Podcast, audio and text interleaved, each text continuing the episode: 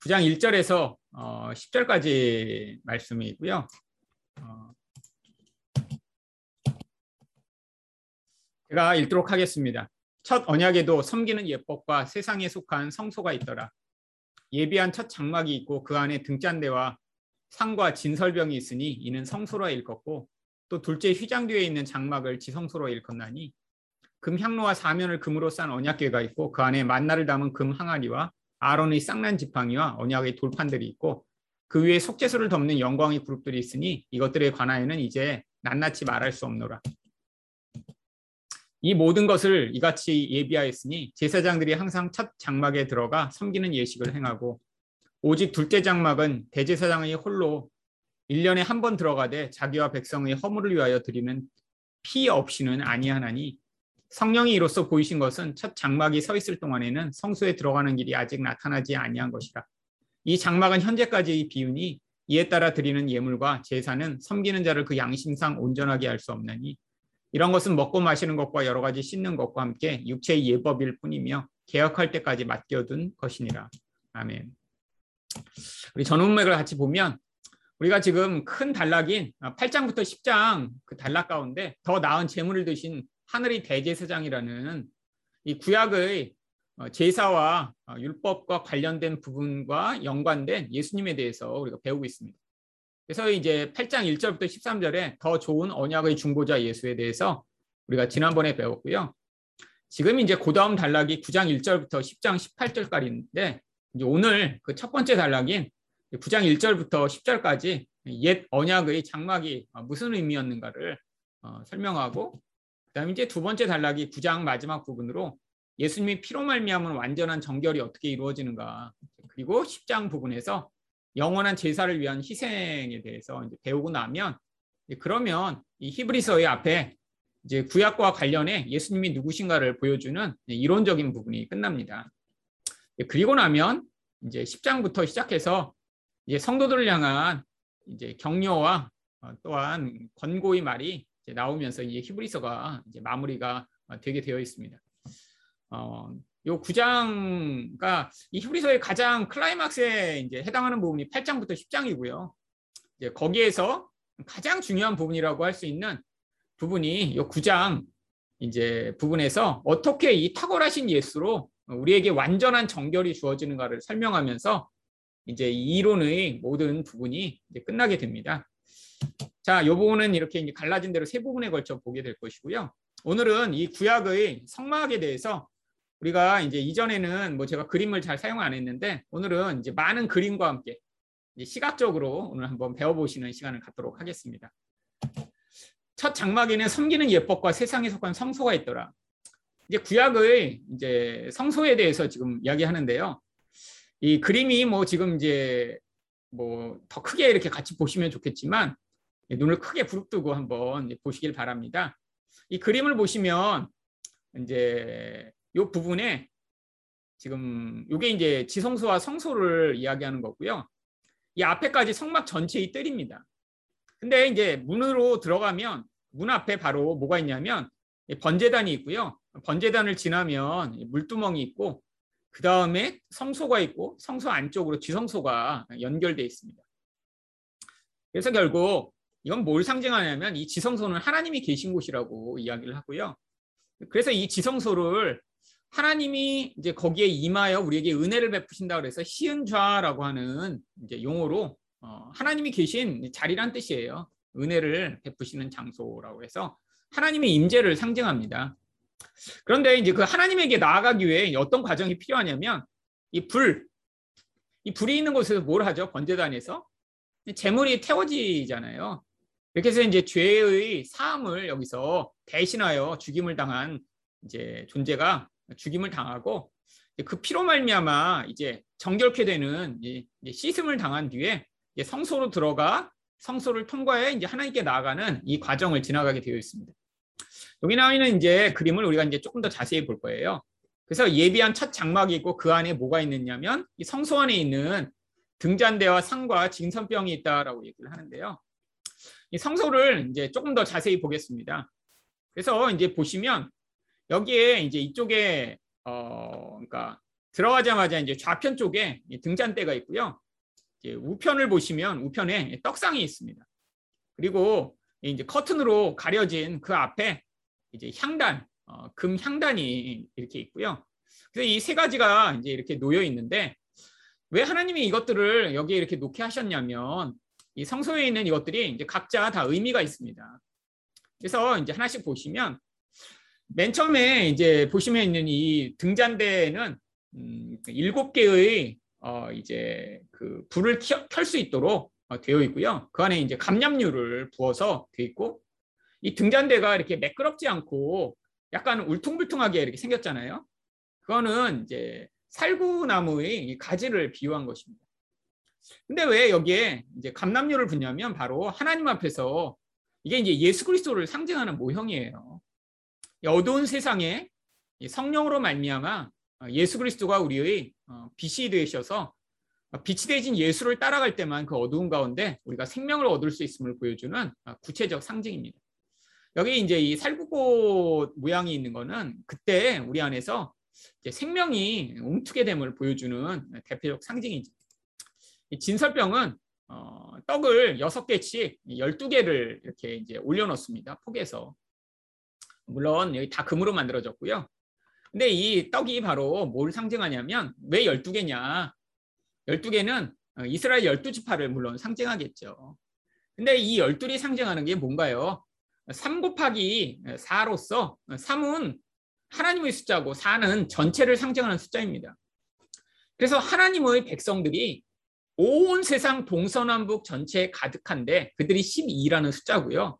근데 그들이 어떻게 살게 되냐면 예수가 생명의 떡이 되셔서 예수를 통해 그들이 생명을 얻고 살게 됨을 보여주는 대표적 상징입니다. 아, 아까 이제 등잔대가 일곱인데 일곱 얘기는 안 말씀을 드렸네요. 이 등잔대가 이제 촛대가 일곱 개가 있는 건 이 일곱은 어, 완전수입니다. 아, 그래서 완전한 빛을 상징할 때 이제 이 일곱 어, 축대를 하고요. 그다음에 이제 금향단이 있습니다.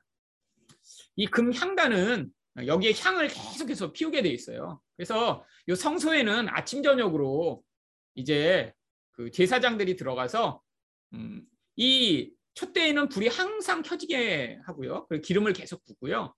이 떡상에도 이제 정기적으로 떡을 계속 올려서 떡이 계속 올라가 있게 하고요. 이 향단에도 계속해서 향을 피워서 이 지성소가 연기로 가득한 향기로 가득하도록 만들었습니다. 이게 바로 이 향기가 바로 어, 이 죄와 어두움을 더러운 것을 가리는 예수 그리스도의 향기를 비유한 것이죠. 결국 이 비유들을 통해 우리가 하나님께 나아갈 때 어, 예수의 빛을 따라 하나님께 나아가고 생명의 떡을 먹어 그와 생명의 교제를 나누며 또한 우리 부끄러움과 어두움을 이 향기로 가려서 하나님께 나아갈 수 있음을 보여주는 대표적 상징물입니다. 이렇게 갖고 이 성소를 지나가면 그 다음에 뭐가 나오냐면 바로 3절, 4절 상반절에 나오는 둘째 휘장 뒤에 있는 장막을 지성소라 일컫나니. 이 지성소는 지가 지극하다라고 하는 뜻이잖아요. 그래서 the Holy of Holies 영어로는 가장 거룩한 곳이라는 뜻으로 지성소라고 한글 이제 한자로 번역을 한 것입니다. 근데 이 지성소가 이제 앞에 성소에 들어갈 때도 아주 두꺼운 커튼으로 이제 가려 있었거든요. 이 커튼의 두께가 이제 이 엄지 손가락의 길이만큼이나 아주 두꺼운 커튼입니다. 그러니까 밖에서 빛이 하나도 들어가지 않아요. 안에 들어가면 완전히 어두움인데, 근데 이제 거기에 이렇게 촛대를 통해서 이제 빛이 밝혀지게 돼 있죠. 근데 이제 거기에 뭐가 있냐면 금 향로와 사면을 금으로 싼 언약계가 있다라고 이야기합니다. 앞에서 우리가 금향단이 있다고 그랬는데 왜 지성소 안에도 금향로가 있나? 이제 구약 성경에는 이 금향로 이야기는 안 나옵니다. 그래서 이제 여기에 대해서 이제 학자들이 굉장히 많은 이야기들을 하고 있어요. 근데 이제 두 가지가 가장 유력한데 뭐 저도 뭐 제가 여기 가서 확인해 볼 수가 없으니까 이건 지금 다 사라져서 없으니까 이제 뭐 어느 게 맞다라고 정확히는 할 수 없는데 가장 유력한 두 가지 중에 하나는 첫 번째 여기 있는 이 향로와 앞에 있는 향단이 다르다라고 하는 것입니다. 여기 있는 이 향로는 아마 이렇게 휴대용 향로였을 가능성이 굉장히 높아요. 앞에는 향단으로 항상 그 자리 고정해서 계속 향을 피우는데 이 향로는 왜 필요하냐면 원래 제사 대제사장이 1년에 한 번씩 이 지성소에 들어가는데 이 대제사장도 흠이 있는 인간이기 때문에 자기 부끄러운 모습이 하나님께 나타나면 죽을 수가 있어요. 그래서 이 지성소를 완벽한 그 연기로 다 감추어서 하나도 보이지 않게 한 뒤에야 하나님께 나아갈 수 있었습니다. 이게 바로 구름에 감춰진 이제 하나님의 영광을 상징하는 거죠. 인간이 영광의 가득한 하나님을 직접 눈으로 볼 수가 없습니다. 보면 죽어요. 그래서 하나님이 구약 성경에 임하실 때 항상 어떻게 임하셨어요? 구름과 함께 임하셨습니다. 그러니까 구름은 뭐의 상징이에요? 하나님의 영광을 감추는 그런 장막과 같은 역할을 한 거죠. 근데 대제사장이 이렇게 들어갈 때 이런 이제 금양로를 통해 계속 연기가 거기서 뿜어져 나오게 해서 이제 하나님의 영광을 직접 보지 않도록 만드는 역할을 임시적으로 했다라고 생각하는 사람이 있고요. 또 어떤 학자는 이렇게 밖에 성소에 있던 어, 금향단을 이 대제사장이 들어갈 때는 이제 옮겨서 그 중간쯤에 나서 거기서 계속 연기가 나올 수 있도록 만들었다라고 어, 주장하는 학자도 있습니다. 뭐가 맞는지는 뭐 저희는 확인할 수 없지만 뭐 둘 다 일리가 있는 것 같아요. 이렇게 이제 휴대용 향로를 사용할 수도 있고요. 아니면 이전에 있던 향단을 옮겨서 그 중간에서 대제사장이 1년에 한 번만 들어가니까 그때 그렇게 사용했을 수도 있고요. 하지만 이제 중요한 거는 이제 금으로 싼 언약궤입니다. 언약궤가 어떻게 생겼는지 알 수가 없습니다. 음, 성경에서 보면 이제 사라져 버렸고요. 아마 이제 바벨론이 침공을 당했을 때 사라졌으리라고 많은 사람들이 추측을 합니다. 지금도 이 언약궤가 있다라고 주장하는 사람들이 있어요.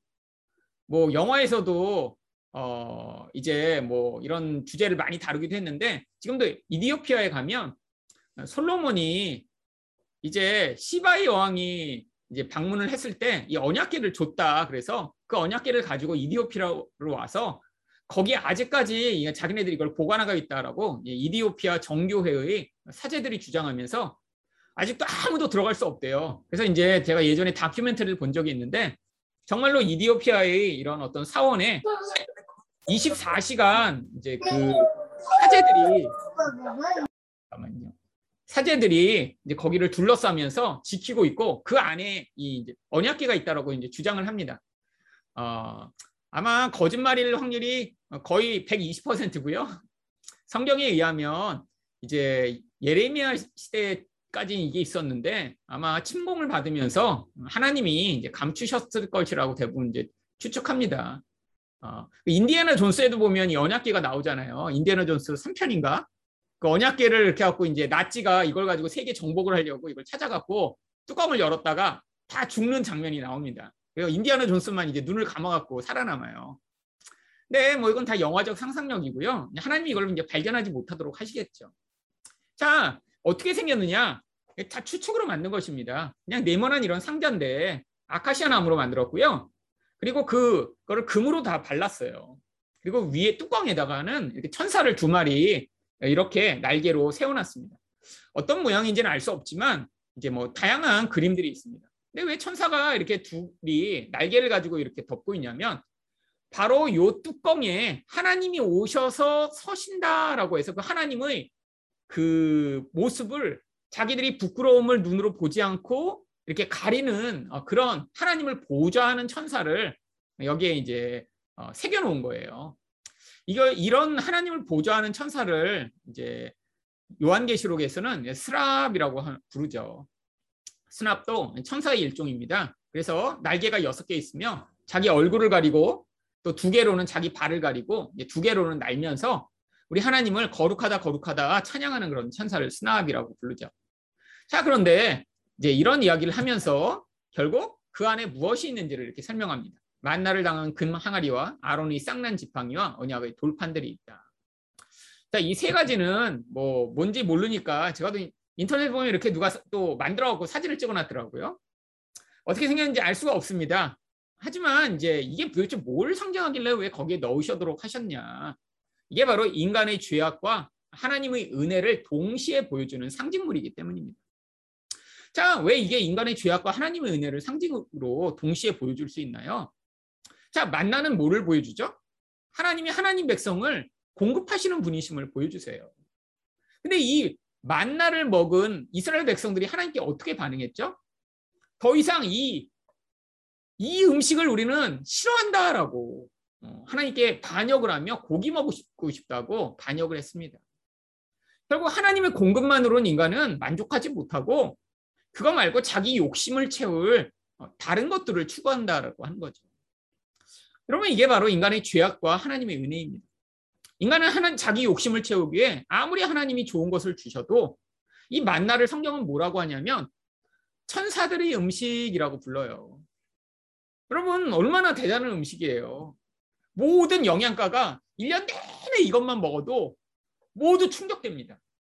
아마 다이어트 음식이었을 것 같아요. 이거 많이 먹는다고 살찌지도 않고 조금 먹는다고 영양실조 걸리지도 않고요. 그리고 공평하게 먹을 수 있어요. 누군가는 뭐 이거를 뭐 더 많이 먹는다고 뭐 더 부자는 더 많이 먹고 가난한 자는 먹는 것도 아니고. 그러니까 참 얼마나 좋은 음식이에요. 지금으로 얘기하면 모든 영양소가 다 골고루 들어있는 과학자들이 꼭 만들고 싶어하는 그런 음식이죠. 근데 만약에 이런 음식이 만들어졌다고 하더라도 아마 폭동이 일어날 것입니다. 이걸 이제 모든 음식을 다 이제 세상에 사라지게 하고 이걸 이제 배급을 준다 그러면 아마 폭동이 일어날 거예요. 그렇잖아요. 인간의 욕망이라는 거는 어떤 나의 필요를 넘어서 내가 원하는 것을 더 충족받길 원합니다. 근데 하나님에 대해서 마찬가지라는 거예요. 하나님이 너가 이 정도면 족하다라고 우리에게 많은 것들을 공급하시는데 대부분의 사람들이 만족하지 못하고 더 욕심을 냅니다. 자, 두 번째, 아론의 쌍난 지팡이는 무슨 상징이죠? 이게 왜 여기에 들어갔냐면 고라의 무리가 하나님이 아론을 통해 인도하시는 그 인도하심을 우리는 거부하고 애굽으로 돌아가겠다고 반역을 어, 보입니다. 그래갖고 누가 진짜 하나님의 인도를 대행하는 자인가를 보여주기 위해 바로 어느 지팡이에서 싹이 나는가를 대결을 했는데 아론의 지팡이에서만 싹이 나죠. 뭘 보여주나요? 인간은 하나님의 인도하심을 싫어한다는 거예요. 세상에 나는 다시 돌아가고 싶고 하나님이 이 광야에서 나를 인도하시는 걸 거부한다는 거예요. 왜 하나님의 인도하심은 내가 볼 때 고난이고 내가 원하는 방식대로 인도하시지 않으며 그 과정과 목적 자체도 인간의 욕망을 만족시키지 못하기 때문이죠. 근데도 하나님은 이 막대기로 우리를 계속해서 인도해 나가시며 결국에는 그 하나님의 백성들이 다다라야 할 곳으로 이끄시는 분이심을 보여주는 게 아론의 쌍난 지팡입니다. 언약의 돌파는 어떤 의미에서 인간의 반역을 보여주나요? 여러분 모세가 이 돌판을 받아 갖고 왔을 때 어떤 일이 벌어졌죠? 바로 인간들이 송아지 우상을 만들어 놓고 절하고 축제를 벌이고 있었습니다. 뭘 보여주나요? 인간은 하나님 말씀을 거부하고 결국 자기의 욕망을 만족시켜주는 우상을 따라가는 존재임을 보여주죠. 근데 하나님이 다시 돌판을 주세요. 이 돌판을 통해 뭘 보여주세요?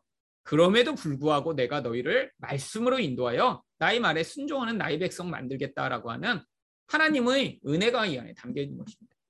그래서 우리 하나님이 인간의 이 모든 죄를 바로 어떻게 하시냐면 이 안에 넣고 그 위에 피를 뿌리도록 하셨어요. 이 뚜껑에다가.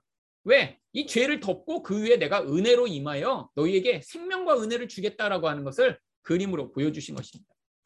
자, 그래서 여기에 그 이야기가 나오는 거고요. 여기 보면 이 속죄소를 덮는 영광의 그룹이라고 하는 이야기를 이제 다시 한번 합니다. 여기서는 이 천사들을 조금 더 크게 만들었네요. 그래서 이제 막대기를 이렇게 길게 껴갖고 이제 저걸 옮길 때도 저렇게 그냥 옮기는 게 아니라 겉에 또 천을 둘러서 볼 수 없도록 만듭니다. 그래서 이제 막대기를 껴서 저 막대기를 이제 제사장들이 들고 예, 옮겼다라고 하죠. 그래서 이 영광의 그룹들과 함께 저 천사들이 이제 날개를 두 개를 겹쳐지고 있는 그 뚜껑에다가 이제 피를 뿌려서 바로 인간의 죄악을 하나님의 은혜로 덮으시며 거기에 임하신다라고 하는 것을 아, 보여주는 것입니다.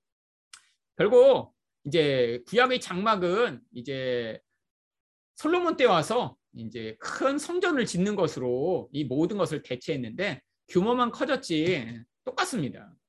여기에 보면 이제 이 아랫부분을 보시면 큰 이제 물덩이가 있는데 이거는 이제 바다라고까지 불렀어요. 얼마나 큰지. 앞에서는 이제 성막에서는 조그만 이제 물두멍을 썼는데 여기서는 이제 제사를 많이 드려야 되니까 아주 엄청나게 큰 어, 이런 물두멍을 갖고 거기서 제사장들이 이제 그 물을 사용했고요. 또 번제단도 엄청나게 크게 오른쪽에 이제 만들었죠. 그리고 이제 이 성전에 들어가면 금으로 안을 다 발랐습니다. 금으로. 그리고 여기도 똑같아요. 이 앞에 이제 휘장이 쳐져 있고요. 아마 여기 이렇게 커다란 이제 스납을 여기 이렇게 보시면 뭐 짐승처럼 만들었는데 이건 어떻게 만들었는지 알 수는 없습니다. 하지만 이제 성전이 규모가 커졌기 때문에 이렇게 만들었는데 이 솔로몬 성전이 뭐 우리가 생각하면 뭐 여의도 순복음교회 정도는 될 거라고 생각하시는데 그렇지 않고요. 실제 길이를 보면 얼마 크지 않아요. 아마 지금 만약에 이 솔로몬 성전이 있는데 우리가 직접 가서 볼 수 있으면 에게 이만해 이렇게 하실 거예요. 이 삼호물산 건물을 보시던 분이 이걸 보면 아마 동네 조그만 교회마다도 작습니다. 이게 뭐 가로 세로 길이가 뭐 10m에다 뭐 30m 정도라 아주 작아요. 아마 우리 본당보다도 작을지도 몰라요. 그러니까 크지 않습니다. 그리고 이제 하지만 이 솔로몬 성전에 이제 뜰이나 이런 부분을 하면 그보다는 좀 규모가 있겠죠. 그래서 이 솔로몬 성전도 하지만 내부에는 똑같은 양식으로 되어 있고요. 지금 이스라엘에 가시면 이제 제4 성전이 만들어질 때를 대비해 이 성전 안에 들어가는 모든 기물을 다 금으로 만들어 지금 박물관 안에 이미 어, 준비하고 있습니다. 왜 4성전이냐면 이 솔로몬 성전이 이제 지어지고 그다음에 이제 나중에 헤롯 성전을 3성전이라고 어, 하고요. 그다음에 이제 그들이 새로 만들 성전을 제4성전이라고 이제 불러요. 그래서 어 이제 지금은 만들 수가 없으니까 이 솔로몬 성전이 있던 자리에 지금 뭐가 있나요? 바로 이슬람 사원이 이제 세워져 있습니다. 그래서 거기에 성전을 세우려고 그러면 이제 제 3차 세계대전이 나겠죠. 아마 영원히 세우지 못할 거예요. 이건 뭘 상징하니까요? 바로 예수님을 상징하니까요. 그래서 이제 이것에 대해서 뭐라고 얘기하냐면 이 모든 것을 예비하였을 때 제사장들이 항상 첫 장막에 들어가 섬기는 예식을 행하고 둘째 장막은 대제사장이 홀로 1년에 한 번 들어가되 자기와 백성의 허물을 위하여 드리는 피 없이는 아니하나니. 위에 왔던 그림을 조금 더 이제 간략하게 보시면 이 아래에 이제 들어가서 휘장을 열고 들어가면 어, 여기 상이 있고요. 등잔대가 있고 분양단을 지나서 이제 안으로 들어가 지성소 안에서 언약계를 이렇게 만나게 되어 있습니다. 이 에, 성소의 크기가 별로 크지 않아요. 이, 이 세로의 길이가 4m, 가로의 길이가 약 한 13.5m 정도밖에 안 되니까요. 성막 자체는 크지 않습니다. 그런데 왜 구약에 이런 것들을 다 이제 만들도록 하셨는지 바로 이제 8절부터 10절에 어, 그 설명이 나옵니다. 성령이 이로써 보이신 것은 척장막이 서 있을 동안에는 성소에 들어가는 길이 아직 나타나지 아니한 것이다. 무슨 얘기예요?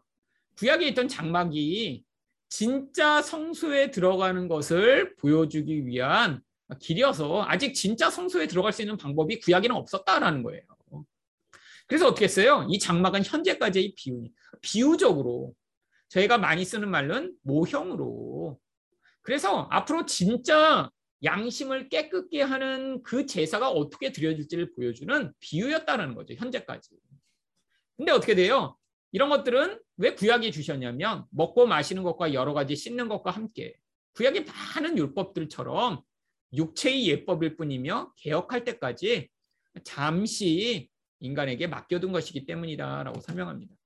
결국 현재까지 모형이에요. 그래서 임시적이고 개혁하면 없어질 건데 이 개혁이 무엇으로 말미암나요? 바로 골로스 2장 16절부터 17절을 보시면 그러므로 먹고 마시는 것과 절기나 초하루나 안식일을 이유로 누구든지 너희를 비판하지 못하게 하라. 구약에 있는 많은 율법들 전부 다 뭐라는 거예요? 이것들은 장래일의 그림자이나 그 몸은 그리스도의 것이니라. 이 몸이 바로 실체라고 하는 뜻입니다. 그래서 그림자가 있고 진짜가 있잖아요. 모형이 있고 실체가 있고요. 그래서 이 그리스도를 통해 어떻게 정결케 되고 어떻게 하나님의 은혜 앞에 나아가게 되고 어떻게 우리가 인도함을 받게 되며 어떻게 죄를 벗어나게 되는지를 보여주는 것이 바로 이 구약의 장막이었다라고 하는 거죠. 자, 우리 구약에 이렇게 이스라엘 백성들이 지켜야 했던 이 모든 것의 실체가 이제 예수님으로 드러났습니다. 이제 우리는 예수님을 믿기만 하면 구약의 백성들이 이렇게 힘들게 매일처럼 제사 드리고 죄 지을 때마다 양을 잡아서 하나님께 바쳐야 되고 이제 그럴 필요가 없다는 거예요. 이제 우리가 예수 그리스도와 함께 그리스도 앞에 나아가면 바로 구약에서 재물을 죽여 피를 흘리고 물동이에서 씻고 또 하나님께 향을 바치고 그래서야 은혜를 받을 수 있는 그 길이 열리게 된 것입니다. 결국 이 성막을 통해 우리는 그리스도를 통해 하나님께 이제 온전히 나아갈 수 있음을 어, 보여주기 위해 이 성막이 존재하는 것이고요. 오늘 함께 이제 어, 기도하도록 하겠습니다.